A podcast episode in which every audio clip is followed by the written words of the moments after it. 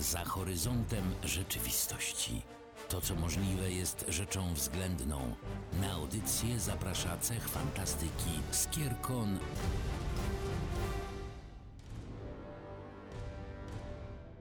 Niedziela, godzina 15. W kolejnym portalu wita Was Aurelion. I Winga, cześć. Porozmawiamy dzisiaj o naukowych rzeczach.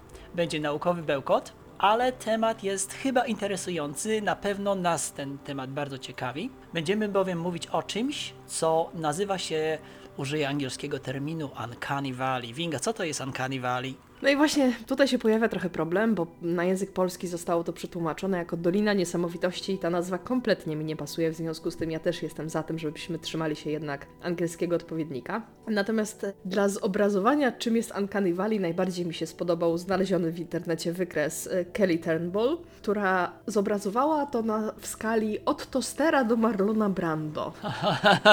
Mianowicie, na początku mamy toster, Później tosterowi dodajemy po kolei kolejne cechy ludzkie, na przykład rysujemy mu oczy, rysujemy mu buzię, ma dorysowane rączki i nóżki. I powoli ten toster staje się coraz mniej obrazkowy, a coraz bardziej zaczyna mieć cechy ludzkie i w końcu, na końcu tego wykresu dochodzi do momentu, kiedy toster przestaje być tosterem i staje się Marlonem Brando. Problem polega na tym, że jakby wykres Uncanny Valley obrazuje, jak duże zaufanie wzbudza w nas ten toster, tudzież ten e, Marlon Brando, jak bardzo jesteśmy przychylni tej postaci. Na początku jest fajnie, to rośnie całkiem nieźle. Mamy toster, który ma fajne, kolorowe oczy, jest super i możemy z nim pogadać i pewnie się możemy z nim zaprzyjaźnić. A im bardziej toster przypomina Marlona Brando, w sensie im bardziej mamy do czynienia z Marlonem Brando w kształcie tostera, tym bardziej nasz mózg zaczyna postrzegać, że kurczę, coś tu jest nie tak, nie podoba mi się to. I ten wykres, który najpierw nam szedł w miarę liniowo do góry, nagle ma taki wielki dołek, taką bardzo głęboką dolinę. To jest właśnie to Uncanny Valley i dopiero później wraca do normy i tam już mamy Marlona Brando. Ty pójdziesz górą, a ja doliną. Tak, obawiam się, że dzisiaj oboje utkniemy w tejże dolinie. Historia tego zjawiska jest no chyba ciekawa, bo to jest obserwacja, którą naukowcy, owszem, nie tylko amerykańscy poczynili na przestrzeni w tej chwili już kilku wieków. I taką pierwszą notowaną akcją, notowaną obserwacją, to była z zakresu robotyki przez profesora Masahiro Mori. Nazwał ją po japońsku w 1970 roku Bukimi no Taningen Sho. I to potem zostało przetłumaczone w 1978 roku do angielskojęzycznej książki właśnie jako Uncanny Valley. Ale to samo zjawisko zaobserwowano już dużo wcześniej, ponieważ w 1906 roku Ernst Jentsch w swoim eseju On the Psychology of the Uncanny sformułował właśnie taką hipotezę, która to hipoteza niestety była wyśmiana potem przez Zygmunta Freuda w 1919 roku i przypuszczalnie dlatego badania nad tym fenomenem jakoś trochę utknęły aż do czasu właśnie, kiedy zaczęły roboty przypominać ludzi i w związku z tym jakieś takie rzeczy się zaczęły dziać. I tutaj właśnie taka też ciekawostka, bo pojęcie Uncanny Valley też nie do końca e, było początkowo precyzyjne. W tym eseju opublikowanym przez Mori w 1970 roku,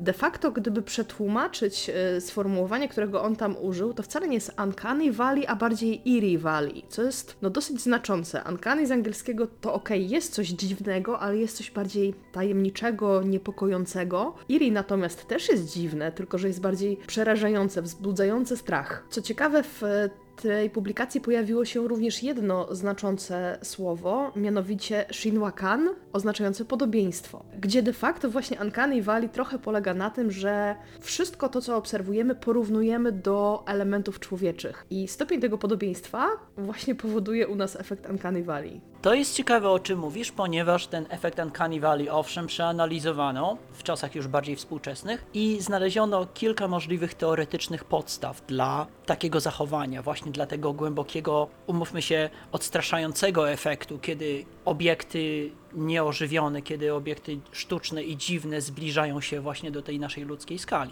Hipotez było sporo i pierwszą chyba najważniejszą było coś, co po angielsku nazywa się mate selection, czyli po prostu wyszukiwanie potencjalnych partnerów do skrzyżowań i przekazywania genów, ponieważ umówmy się, że jeżeli jakaś osoba, która rozważa w przyszłości posiadanie potomstwa, szuka potencjalnych partnerów w tym celu, no to raczej nie wybierze partnera albo partnerki, które jakoś tak nie spełniają oczekiwań, czyli na przykład, że osoba, która jest chorowita, albo chrlawa, albo dziwnie się zachowuje, po prostu rokuje słabiej w tym znaczeniu, że podejrzewamy, że tam może mieć mniejszą płodność, że może mieć gorszy poziom zdrowia hormonalnego, że może mieć jakiś mniej efektywny system immunologiczny. Co więcej, że to zachowanie może wynikać z jakichś utajonych chorób, których na przykład, do których się nie przyznaje. No więc to są wszystko takie biologiczne podłoża, które mogą po prostu socjalnie i tak podświadomie odstręczać nas od danej osoby. Inną hipotezą roboczą była ta o tym, że ludzie nie lubią martwych ludzi. Generalnie jak, nie wiem jak wy, ale ja mam coś takiego, że jak y, y, idę się żegnać ze zmarłymi bliskimi, no to to ostatnie pożegnanie to jest jednak takie trochę, wiecie, przerażające, to jest takie trochę jednak trauma. Nie tylko dlatego, że owszem, żegnam się z osobą kochaną, znaną i tak dalej, i tak dalej, ale dlatego, że ten obiekt, którego dotykam po raz ostatni, no to jest jednak, wiecie, właśnie na samym spodzie według mnie tej doliny niesamowitości, tej e, Uncanny Valley, bo to jest coś, co niby, z czym jestem niby doskonale zaznajomiony na przestrzeni lat, ale to nie jest zupełnie to samo, nie? Że to się nie rusza, to nie mówi, to nie reaguje, to jest zimne i dziwne w dotyku i takie stężałe, no więc zupełnie nie jak człowiek i według mnie to jest bardzo mocny efekt właśnie taki psychologiczny. Podobnie efektem sztucznej ręki albo sztucznych, e, wiecie, części ciała, to wzbudza to samo w ludziach, którzy, którzy obserwują to u innych. To jest w ogóle rzecz, od której Mori w swoich pracach wyszedł. Inspiracją do napisania tego dokumentu w 1970 roku był właśnie jego taki irracjonalny lęk, po pierwsze przed figurami woskowymi, a po drugie właśnie przez e, elektronicznymi, protetycznymi kończynami, głównie rękoma. Co więcej, zaawansowane badania psychologiczne stwierdziły coś jeszcze bardziej ciekawego, coś jeszcze bardziej złożonego. Otóż, jak patrzymy na taki toster, któremu doprawiamy uszki, rączki, cokolwiek tam, no to ten toster oceniamy w, w skali tostera. O, jaki fajny toster, o, jaki on się uśmiecha, o, jego oczka mrugają i tak dalej, i tak dalej. To jest cały czas w skali tostera, nie? Ale w którymś momencie zaczynamy toster oceniać w skali ludzkiej, oceniać w skali Marlona Brando. No i wtedy to już jest słabiej, że ten Marlon Brando to taki trochę kwadratowy, nie? I tak za dużo mu się błyszczy wszystkiego. W ogóle jakiś taki jest zimny i stalowy serce, no i tak dalej, i tak dalej. Więc przesuwamy się na tej skali, w którymś momencie tak płynnie zmieniamy optykę postrzegania i oceniania właśnie tego, no umówmy się, obiektu. Nasz toster robi się bardzo mocno antropomorficzny. W każdym razie, właśnie z może postrzegania martwych ciał, może z postrzegania chorych osób, pojawiły się elementy właśnie takiego Uncanny Valley, przede wszystkim w horrorach. I w internecie funkcjonują dosyć są popularne elementy creepypasta. Jedna z teorii, która się tam pojawiła, głosi, że bardzo często w ogóle w horrorach, w e, przerażających historyjkach pojawiają się właśnie humanoidalne e, postaci z bladą cerą, z ciemnymi oczyma, czasami na przykład, nie wiem, z ostrymi, wystającymi zębami. I to są postaci, które wywołują w nas jakiś taki wewnętrzny strach, właśnie to Uncanny Valley. Takich wewnętrznych elementów, które mamy jakby zakodowane od dawien dawna, których się i- intuicyjnie boimy, mimo tego, że możemy nawet nie mieć złych doświadczeń z nimi związanych, jest więcej. Na tej zasadzie boimy się ciemności, nawet jeżeli to nie jest paniczny strach, to czujemy jakiś taki respekt, czujemy dyskomfort. Podobnie na przykład z przebywaniem na wysokości. Jeżeli ktoś nie ma lęku wysokości, ok, i tak stojąc na przykład, nie wiem, na wąskim gzymsie wysoko nad ziemią, będzie czuł dyskomfort, bo wie z czym to się wiąże. Podświadomie jesteśmy w stanie przewidzieć konsekwencje przebywania na dużych wysokościach i Dziękujemy, plask, zabieramy pana Kleksa. Takich elementów, których boimy się podświadomie, jest bardzo dużo. Wobec tego, cóż takiego mogło się wydarzyć w naszej przeszłości, w sensie naszej jako gatunku, że czujemy taki instynktowny lęk przed postaciami, które są podobne do ludzi, ale ludźmi de facto nie są. No właśnie. To jest e, rzecz, nad którą naukowcy pracowali długo intensywnie. U ludzi stwierdzono coś takiego na podstawie tego, które lampki się zapalały w mózgu, że mózg nie pracuje na zasadzie, wiecie, jednostronnej, tylko że to jest wszystko proces aktywny, że to jest wszystko proces odklikiwania kolejnych pól, czy się zgadzają, czy obiekt przypomina kształtem człowieka. Czek. Czy obiekt się porusza jak człowiek bez jakichś tam dziwnych zahamowań, bez jakichś tam dziwnych przerywań? Czek.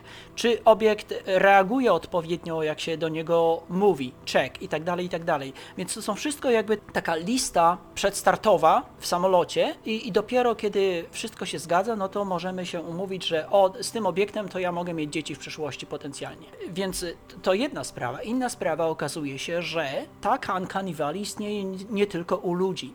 Stwierdzono bowiem u małp podobny efekt na podstawie obserwacji, jak długo się przypatrywały zdjęciom małp czy obrazkom małp o różnym stopniu podobności do nich, na podstawie czasu obserwacji, na podstawie ruchu gałek ocznych, na podstawie mimiki twarzy, na podstawie reakcji ciała. No więc stwierdzono, że małpy owszem mają coś takiego. Idąc dalej, możemy założyć, że spośród tych wszystkich 12 czy iluś tam gatunków Homo, które się pojawiły na przestrzeni ewolucji, to właśnie ta Uncanny Valley mogła być powodem tego, że pomimo tego, że owszem czasami geny się wymieniały pomiędzy tymi gatunkami, no to jednak Homo sapiens spowodował wyginięcie wszystkich innych gatunków. Na zasadzie, że ten ktoś, ta osoba, czy, czy ten inny, prawda, osobnik przypomina człowieka, ale oni zupełnie inaczej się zachowują, mają inne tradycje i to się nie zgadza z moimi normami i to jest coś dziwnego i obcego i to należy niszczyć, bo to jest wróg, a niech, nie, nie dajcie bogowie, niech oni przejmą naszą wioskę, czy naszą jaskinię, czy nasze pole mamutowe i co wtedy? Straszne rzeczy, straszne rzeczy. A to niby człowiek rozumny, nie?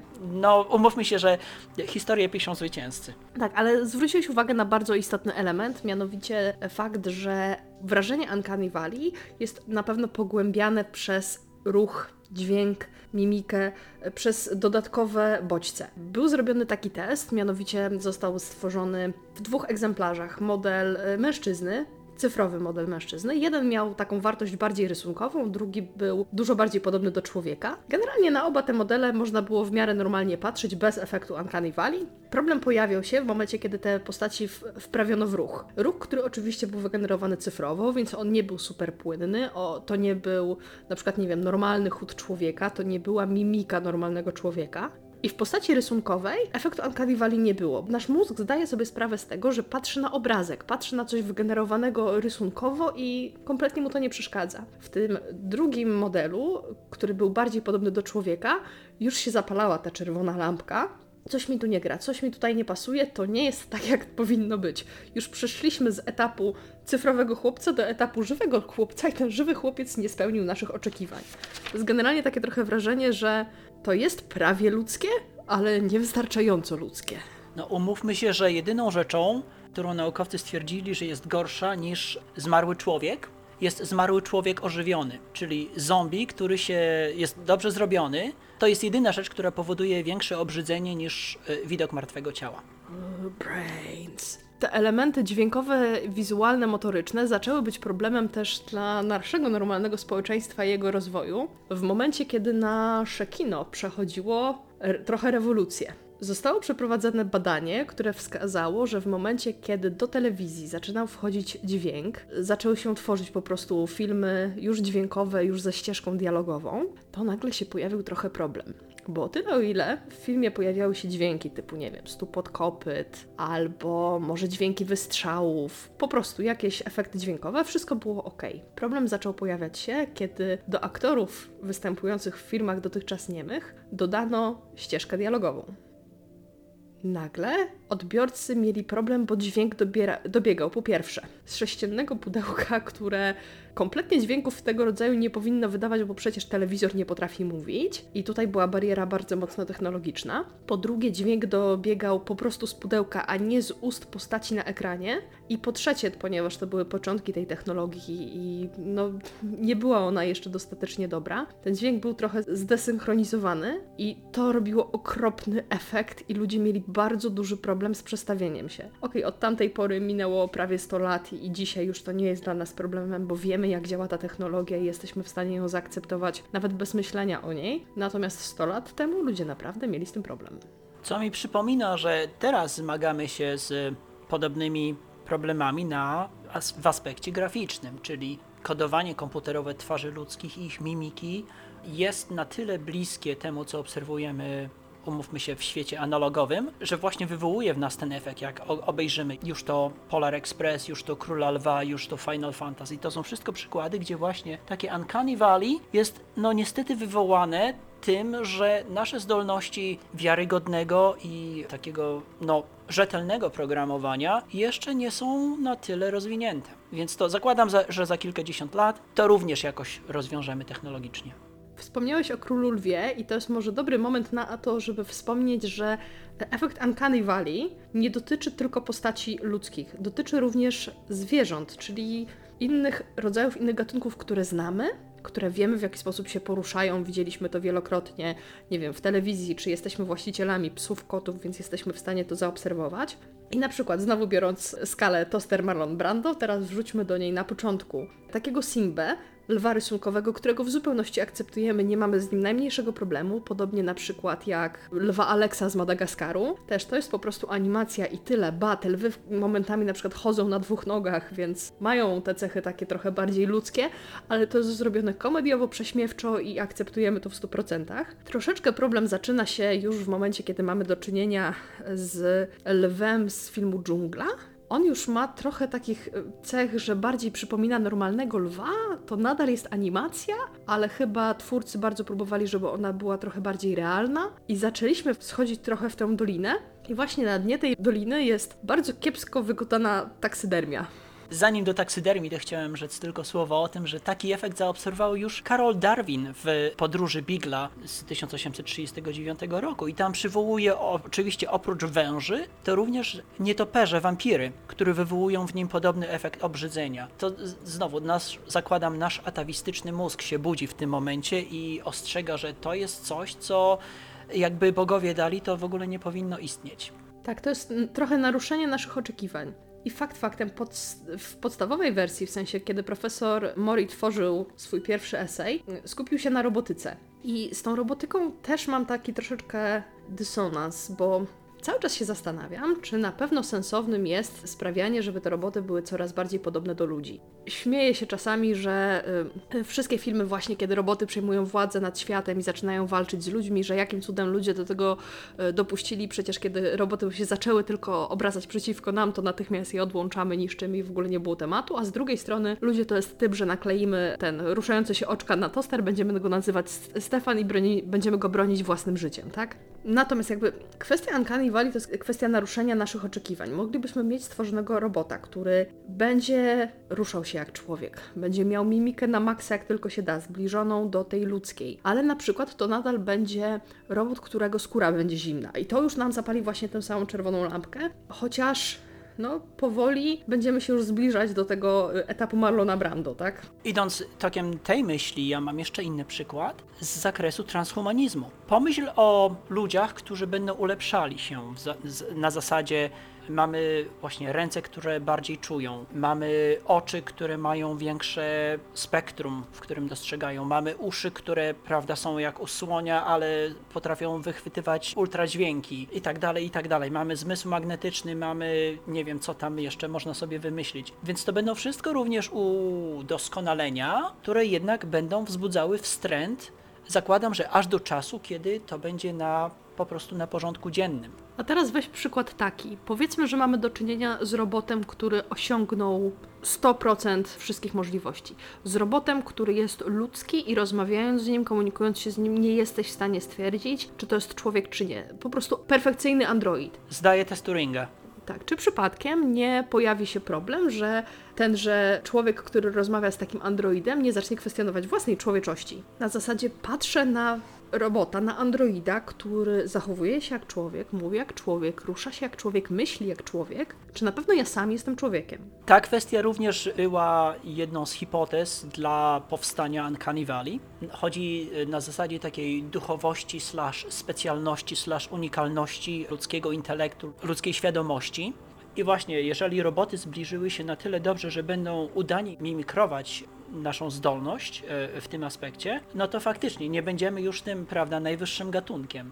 Więc to jakoś podważałoby nie tylko naszą e, historię naszego dziedzictwa, ale również właśnie te wszystkie takie dogmaty, które wynikają z różnych religii. Tak, na dodatek, jeżeli taki robot jest we właściwy sposób zaprogramowany, to on może sam się czuć człowiekiem i być nieświadom tego, że tym człowiekiem de facto nie jest. Co w ogóle świetnie obrazuje chociażby Blade Runner 2049, tak? Bardzo dobrze. Jak mówimy o Blade Runnerze, no to oczywiście to jest doskonały moment, żeby przywołać inne przykłady z zastosowania i owszem, no niedoskonałego odwzorowania ludzkiego charakteru. I tutaj do głowy przychodzą mi oczywiście zjechane przez krytyków Terminator Salvation z 2009 roku na zasadzie repliki Schwarzeneggera i Terminator e, Genesis z 2015 roku, jak również Jeff Bridges w Tron Legacy. Tam umówmy się, że ta jego homologacja trochę jednak zawiodła, ale wydaje mi się, że najlepszymi przykładami były dwa ze świata Star Wars, mianowicie Peter Cushing i Carrie Fisher z Rogue One.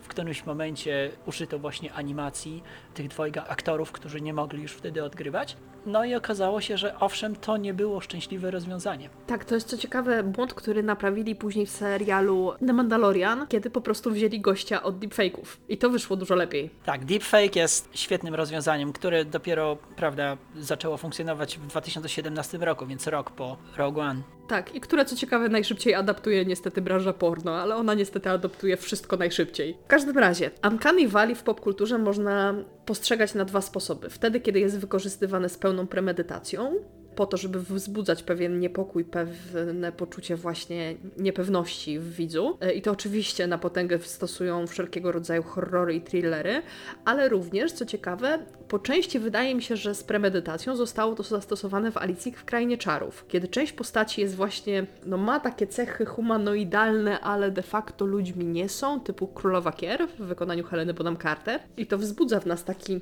trochę niesmak, trochę niepokój. Nie jestem pewna, czy to był efekt zamierzony. Jeżeli był, to wyszło to super. Jeżeli nie był, to wydaje mi się, że po prostu im się przez przypadek udało. Bo co ciekawe, częściej jest tak, że próbując zrobić na przykład animację, i to właśnie w animacjach szczególnie widać, która będzie miała najwięcej cech ludzkich, trafiali trochę kulą w płot. I jest kilka filmów, które się bardzo na tym elemencie opierały, które krytycy zjechali równo, właśnie głównie dlatego, że nawet nieświadomie wpadali w dolinę, wpadali w Uncanny Valley. I tak na pewno jest z Ekspresem Polarnym, tak na pewno jest z Tintinem, trochę nowszą animacją, która również boleje na tym punkcie. Po części opowieść Wigilijna z 2009 roku z Jimem Carreyem w roli głównej i film, który moim zdaniem chyba e, najbardziej powodował w nas e, niesmak i odrzucenie, czyli Koty. O, tak. To jest doskonały przykład. Ja mam przykłady właśnie z tej drugiej strony, z tej strony, kiedy to ludzie zostają ulepszani i to powoduje efekt odrazy na tyle mocny, na tyle silny, że to jest tak naprawdę e, kołem zamachowym fabuły całego dzieła. Tak dzieje się w Nakręcanej Dziewczynie Paolo Bacigalupiego, jego pierwszej takiej przełomowej książce, e, gdzie właśnie ludzkość jest genetycznie ulepszana pod różnym kątem, ale to skutkuje tym, że mamy takie przerywane ruchy z pauzami podczas mówienia. I drugi przykład to jest taki, że użyto go w przedostatniej książce z cyklu The Expanse, którą gorąco polecamy, James S.A. Corey. Ta książka z 2019 roku wyszła i opisuje, owszem, coś takiego, że cywilizacja, która była zaangażowana w budowę mikrocząsteczki, umożliwiła naukowcom wykorzystanie tego i zbudowanie takich super robotów, które mogą przywracać ludzi do życia, ale tak stworzeni, przywróceni, ulepszeni ludzie mają taki defekt właśnie, że są taką chimerą, takim konglomeratem pomiędzy tym, co było, a zdolnościami umożliwionymi przez supercząsteczkę.